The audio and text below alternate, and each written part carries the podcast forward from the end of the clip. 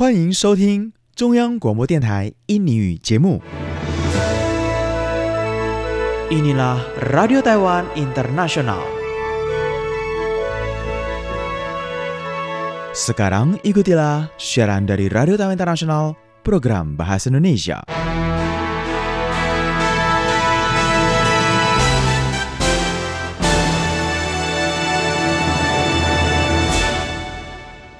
Saudara pendengar acara Radio Taiwan Internasional RTI siaran bahasa Indonesia untuk hari ini Senin 12 Februari 2024 pertama-tama nanti akan diawali dengan warta berita dibacakan Maidin Hindrawan. Setelah itu Maria Sukamto akan menemani Anda berturut-turut dalam dua acara, masing-masing jelajah kuliner dan jurnal Maria Sukamto. Terakhir, Aditya akan mengudarakan acara kampus. Sekarang, ikutilah Warta Berita.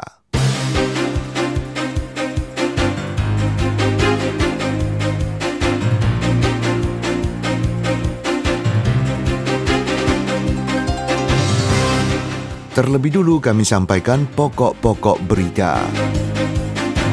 Kementerian Luar Negeri siapkan program khusus untuk mempromosikan diplomasi ekonomi dan perdagangan.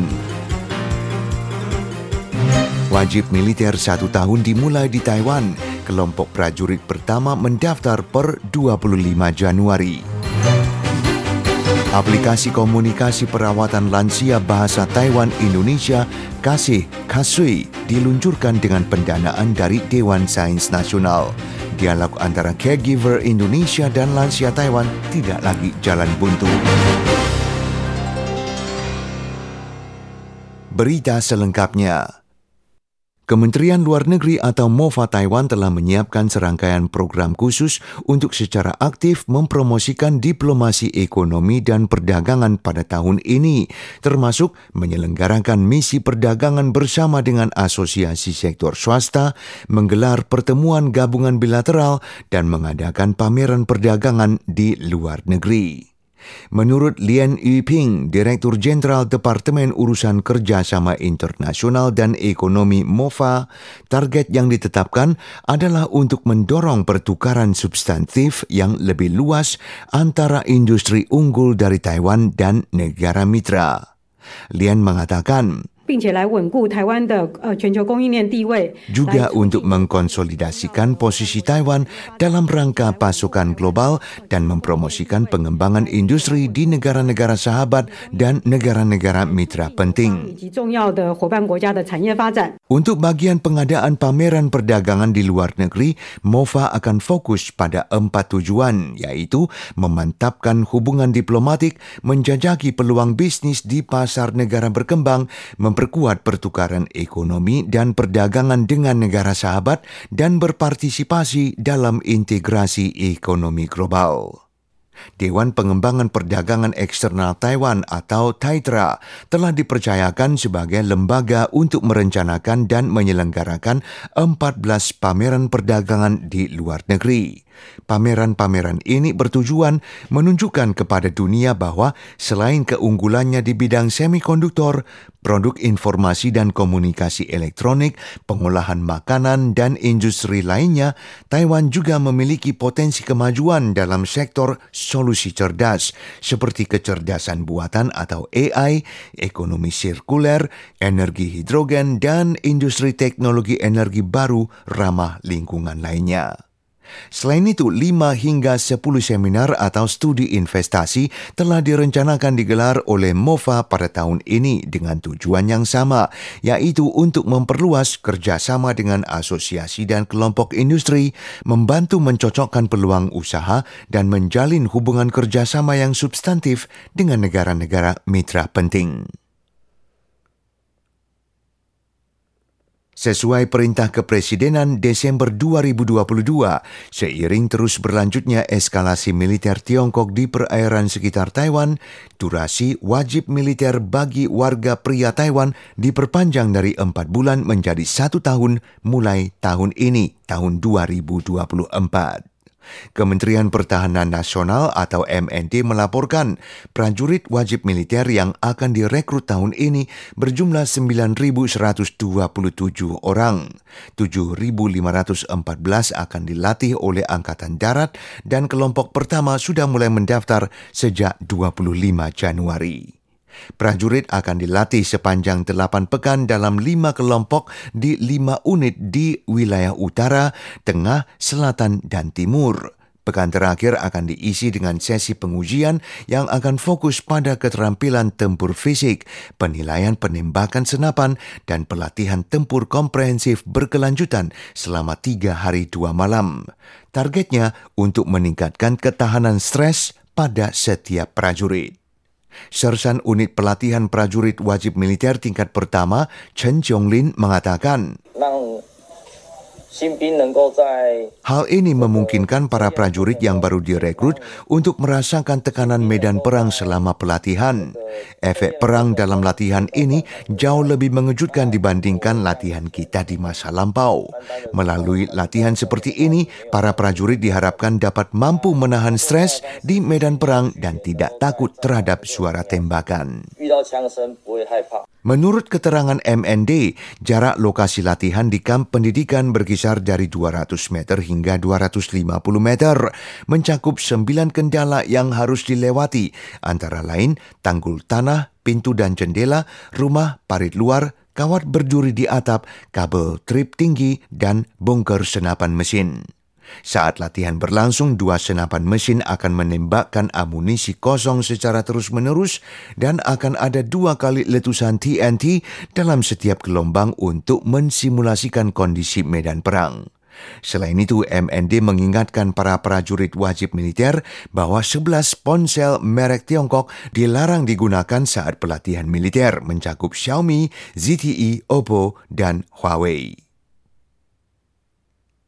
Sebuah aplikasi komunikasi perawatan lansia bahasa Taiwan Indonesia yang disebut sebagai Kasih, Kasui, telah diluncurkan dengan pendanaan dari Dewan Sains Nasional NSJ dikembangkan oleh Institut Gerontologi di National Cheng Kung University atau NCKU, aplikasi ini tidak hanya mengintegrasikan banyak informasi praktis untuk caregiver asing Indonesia, tetapi juga menghadirkan banyak informasi pengasuhan termasuk keterampilan, informasi kesehatan, dan peraturan terkait.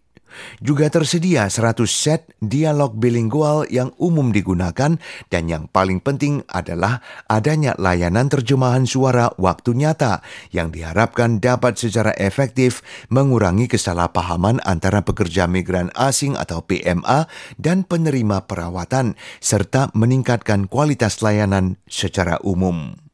Profesor Xiao Jingru dari Institut Gerontologi NCKU mengatakan, ketika orang yang dirawat hanya bisa berbahasa Taiwan dan pengasuh asing hanya bisa berbahasa Indonesia, maka akan dengan mudah terjadi kesalahpahaman dan perselisihan sehingga berujung pada penurunan dalam kualitas perawatan.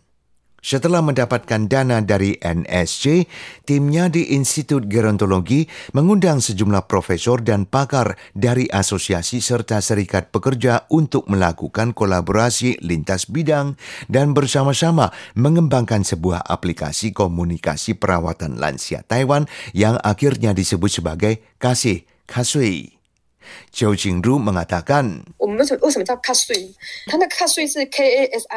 Kenapa disebut kasih? Kasih itu K-A-S-I-H.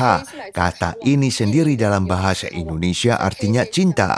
K-nya dari kawan yang dalam bahasa Indonesia artinya sahabat. Jadi K-A jadinya seperti ini. Lalu S itu asuh.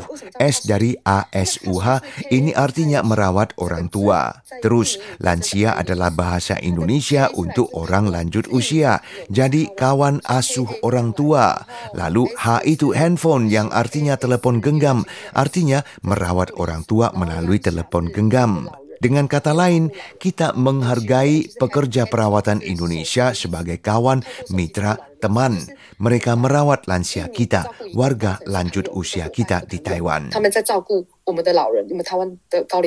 Menurut Xiao, keunggulan dari aplikasi ini adalah kemampuan terjemahan untuk bahasa Taiwan dan bahasa lainnya, khususnya bahasa Indonesia. Karena dibandingkan dengan bahasa Mandarin, perangkat lunak terjemahan untuk bahasa Taiwan masih cukup langka, maka dapat dikatakan sebagai terobosan besar. Pihak yang membutuhkan dipersilakan mengunduhnya pada platform masing-masing. Jika terdapat kekurangan, pengguna dipersilakan untuk meninggalkan pesan di fanpage Facebook Kasih atau mengisi kuesioner pengguna untuk memberikan masukan guna membantu mengoptimalkan pengalaman pengguna.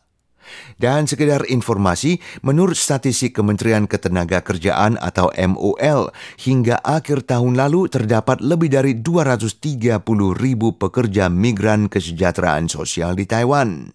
Di antara mereka, warga Indonesia membentuk kelompok terbesar, mendominasi 76 persen. Untuk diketahui juga, menurut statistik dari Kantor Akuntansi Umum tahun 2020, bahasa yang digunakan oleh para lansia di Taiwan kebanyakan adalah bahasa Mandarin atau bahasa Taiwan, dan bahasa yang paling umum digunakan oleh hampir 2 per 3 penduduk berusia di atas 65 tahun adalah bahasa Taiwan. Saudara Anda sedang mengikuti Warta Berita Radio Taiwan Internasional.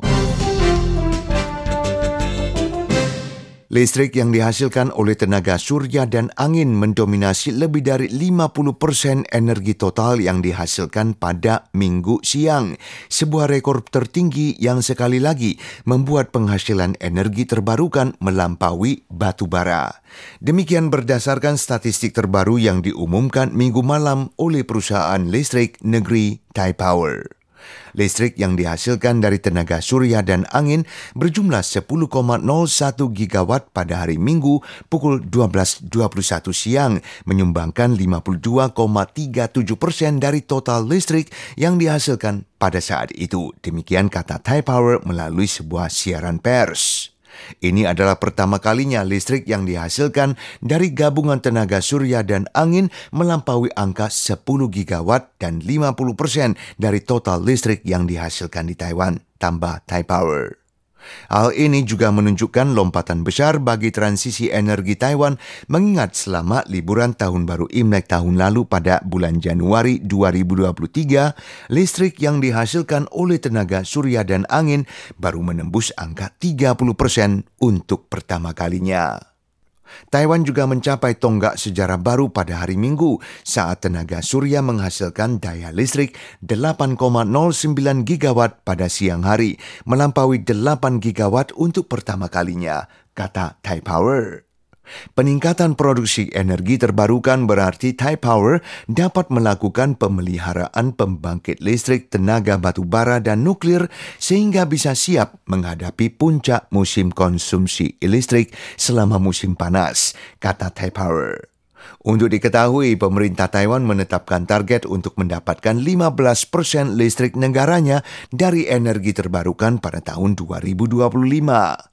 Meskipun mengurangi target awal tahun 2025 dari 20% persen menjadi 15% persen untuk memenuhi komitmen net zero, pemerintah mengatakan tetap berharap untuk mendapatkan 60 sampai 70% persen pasokan listrik negara dari energi terbarukan pada tahun 2020.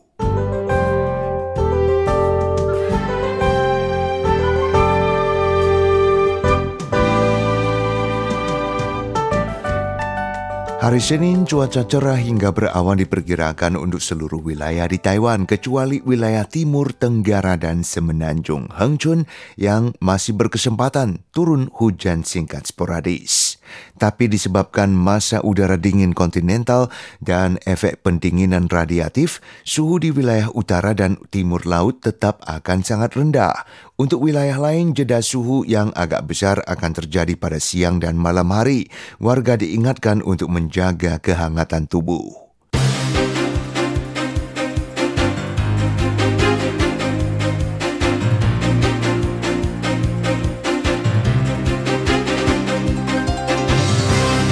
Saudara pendengar, sekian warta berita Radio Taiwan Internasional siaran bahasa Indonesia untuk hari ini, Senin 12 Februari 2024 disampaikan Maidin Hindrawan.